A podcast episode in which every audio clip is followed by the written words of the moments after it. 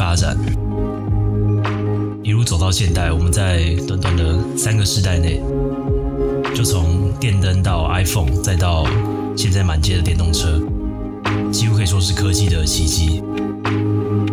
在不久之前，Elon Musk 的公司特斯拉准备在未来几年内推出智慧机器人，当然还没远远到跟电一样的那种程度。可以有跟人类一样的外表，或是具备一样的思维能力。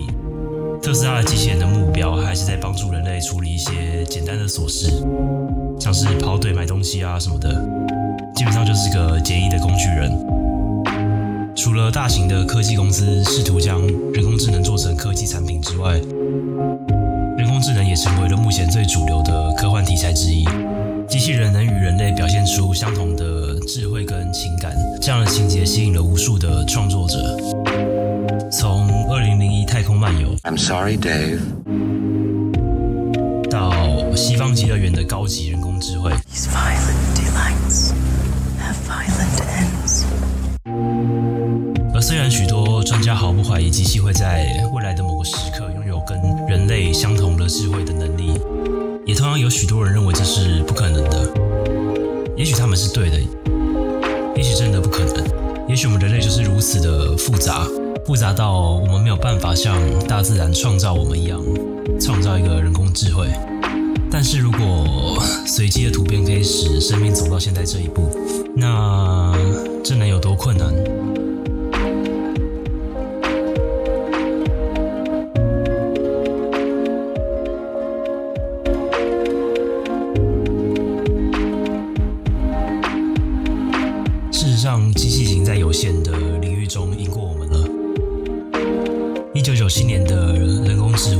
深蓝以三点比五比二点五的成绩赢过了当时的西洋棋的世界冠军，而那还只是在一九九七年。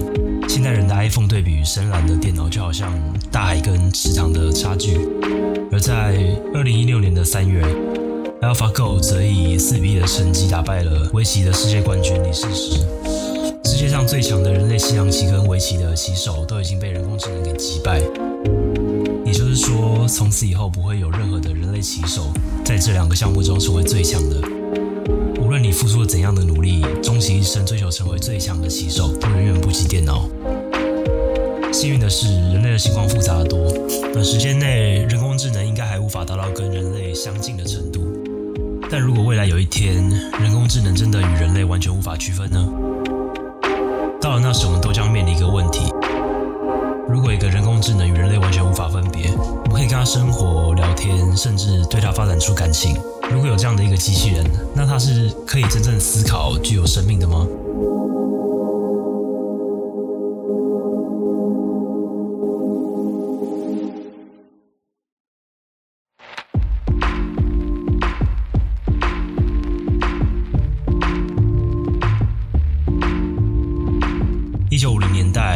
提出了一个思想实验，为的是要测试机器有没有办法表现出跟人等价、无法区分的智慧。这个测验简单来说是邀请一些人跟机器互相对话，但受试者不知道对话的是真人还是机器。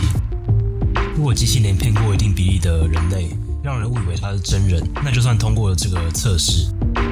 这个思想实验被提出，经过六十四年后，在二零一四年，终于有一位俄国的科学家制作的聊天机器人通过英国举办的图灵测试，成功的让不少人以为他是十三岁的小孩。对你没听错，人类近代科学的结晶之一是一个聊天机器人屁孩。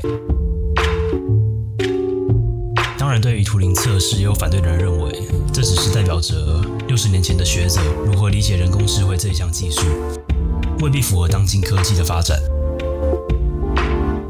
所以，机器人要跟人类相似到什么样的程度，我们才会认为它是能够思考的个体，能跟人类一样说话，能做人类的工作，能表现出如同人类的感情？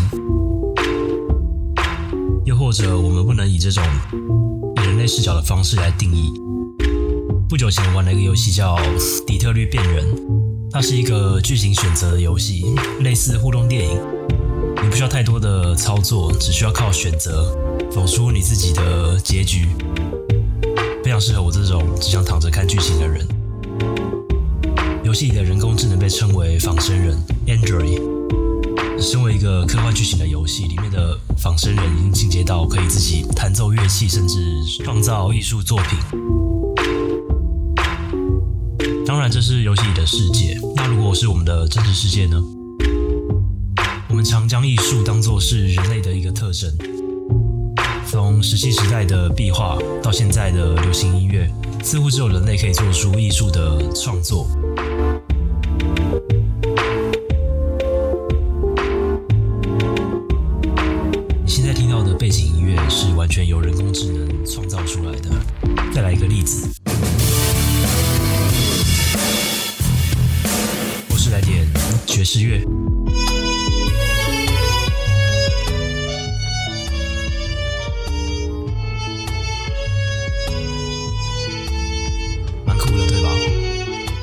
这个。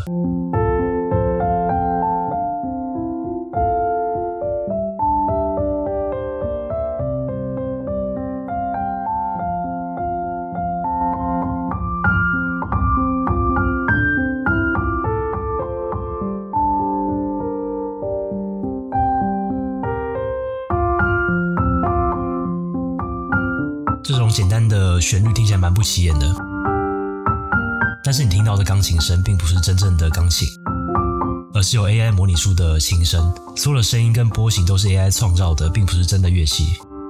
AI 甚至可以开始写诗。风吹落叶声，五十二楼城，一入罗浮洞，千年白石红。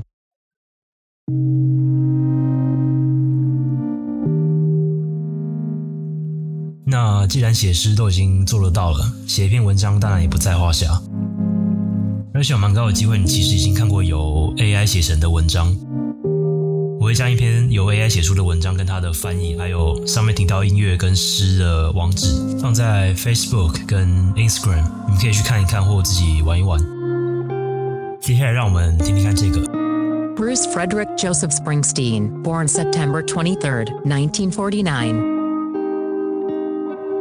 这个是 iOS 九 Siri 的声音，而这个是前不久更新的 iOS 十五 Siri 的语音，现在是下午三点十六分。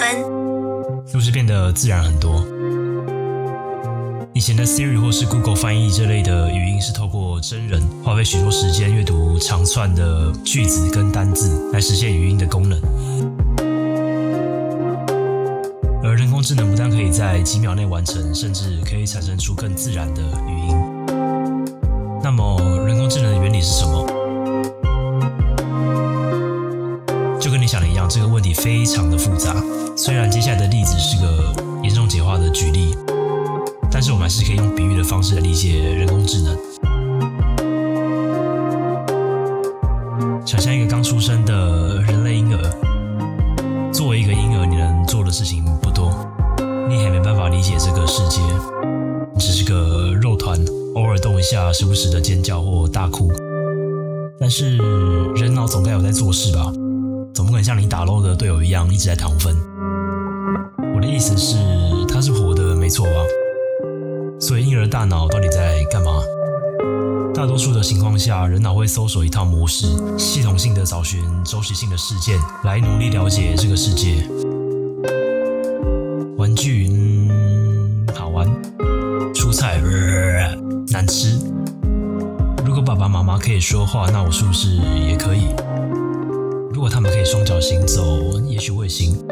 再这样经过数年的学习，我们就可以从这个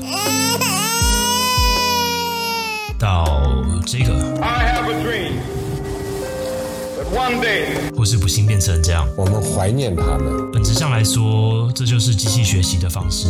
你创建了一个简单的人脑运算模型，并不断喂它数据，让它从过去的错误和模仿中这些讯息。而这些自然演化的结果是没有人能够动手编写的。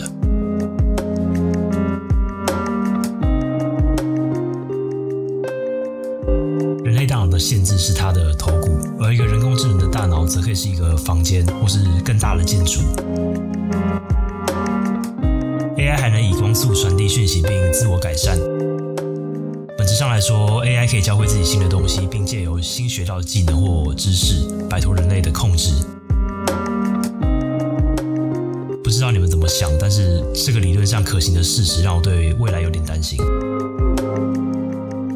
真正令我担忧的是，我们追求 AI 的进步可能会导致我们失去自身的本能。如果我们自身变得无能，那要如何防止人工智能认知到我们的无能？我们要怎么控制比我们聪明的东西？就像去蚂蚁要控制一个人一样，这是不太可能的。当然，除非你是抓着头发的老鼠。听完刚刚蚂蚁跟人的对比后，想想我们是怎么对待蚂蚁的。我们大多数的人都对蚂蚁没有什么深仇大恨。但假如他们阻碍到我们的时候，我们通常也不会太在意他们的死活。即便我们会在乎，但我们要怎么跟蚂蚁解释？因为我们要盖房子，所以他们得搬家。我要怎么向丛林里的动物解释？因为地缘政治跟经济社会的因素，所以我们必须继续破坏他们的家园。这是不可能的，因为他们从根本上缺乏理解的智能。这也是许多人，像是 Elon Musk 或是 Stephen Hawking 所担心的。我们的智慧会远远跟不上 AI 的脚步。部分人害怕 AI 跟对人工智能的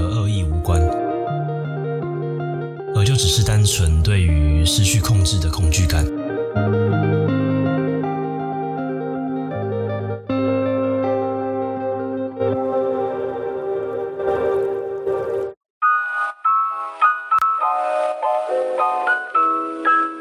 让我们先抛开对于人工智能的担忧。假设真正高级的人工智能有可能出现，那距离那天还需要多久？想象的更快。大多数的预估在二十到五十年之间，也就是说，在这个世纪内。但如果你问我的话，我会说这只是个预测，谁知道？没人能够预知未来。所以说实话，没人知道还要多久。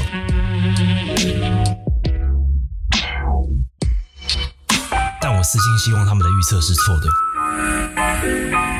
如果我们把即将到来的人类末日留给我们的后代，尽情享受科技带来的美好果实，那该有多好？我是 Rick，这里是 Sweet Time，我们下次聊。